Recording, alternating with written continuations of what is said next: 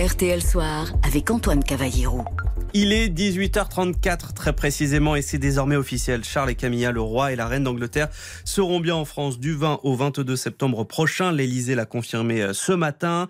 C'est une deuxième tentative. Hein. et oui, après euh, une première venue décommandée à la dernière minute, elle était prévue fin mars en pleine contestation de la réforme des retraites. Bonsoir Thomas Pernet. Bonsoir. On vous connaît bien, vous êtes journaliste au magazine euh, Point de vue. La France devait donc avoir les honneurs hein, de la première visite du couple royal. Ce n'est donc finalement pas le cas. Est-ce que, est-ce que le rendez-vous perd un peu de sa saveur? Oh, je crois pas, je crois pas, même si c'est vrai que les Allemands nous ont euh, grillé la politesse. je pense qu'une partie de nos concitoyens est au moins amusée par euh, par cette visite. Ça fait toujours plaisir de voir un roi. Je crois que les Français ont une relation très particulière avec les monarchies. Et puis on va voir euh, Camilla. Certes, elle n'est pas aussi populaire que l'était Diana de son vivant, mais on verra au moins quel diadème elle va pouvoir sortir de son coffre. Ça va rester un grand moment, et puis aussi un grand moment d'amitié, un moment important pour les relations entre nos deux pays. Et pourquoi c'est important? Oui, voilà, justement pour la France de ne pas repousser davantage euh, cet événement?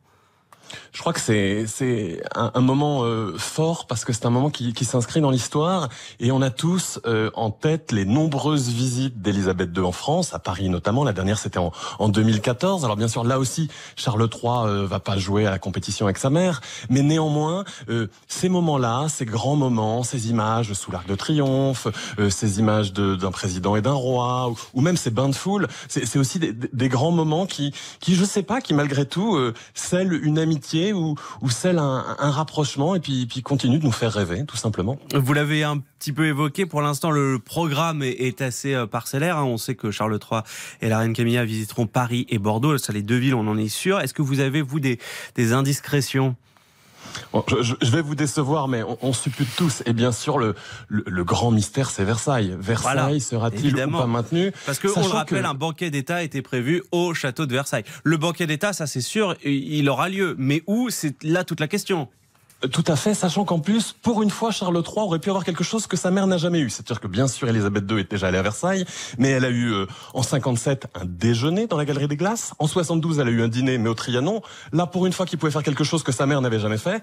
Et puis, bien sûr, ben, euh, ce symbole, est-ce qu'il n'est pas aujourd'hui un peu trop encombrant pour euh, pour l'Élysée? Parce que le château des rois fait rêver, mais le château des rois, c'est aussi un symbole d'absolutisme. Mm. On sait que que malgré tout, le, le, le pouvoir, la présidence manie les symboles avec avec beaucoup de de, de, de parcimonie. Euh, ce, qui, ce qui est amusant, c'est que si ce dîner devait avoir lieu à l'Élysée, il y a un vrai problème parce qu'à l'Élysée, on ne peut mettre que des tables rondes de 10 ou 12 personnes, alors que dans la Galerie des Glaces, on peut mettre une grande table de banquet. Et si vous êtes dans une grande table de banquet, tout le monde peut dire qu'il a dîné à la table du roi. Et ça, c'est assez chic quand même. c'est assez chic. Mais alors, si ce n'est pas Versailles, où est-ce que ça pourrait être?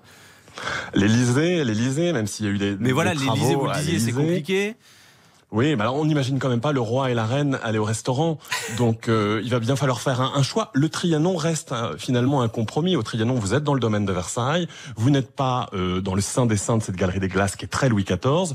Ou alors on peut imaginer que s'ils vont juste à Versailles, ils peuvent aller dans les jardins. Alors il n'y aura pas de dîner dans les jardins, mais après tout, le roi Charles III est passionné par par le jardinage, par les fleurs, par le bio. Peut-être qu'il aura envie de faire un tour du potager et par l'environnement. D'où son déplacement à Bordeaux, hein, qui va être vraiment centré autour de cette thématique.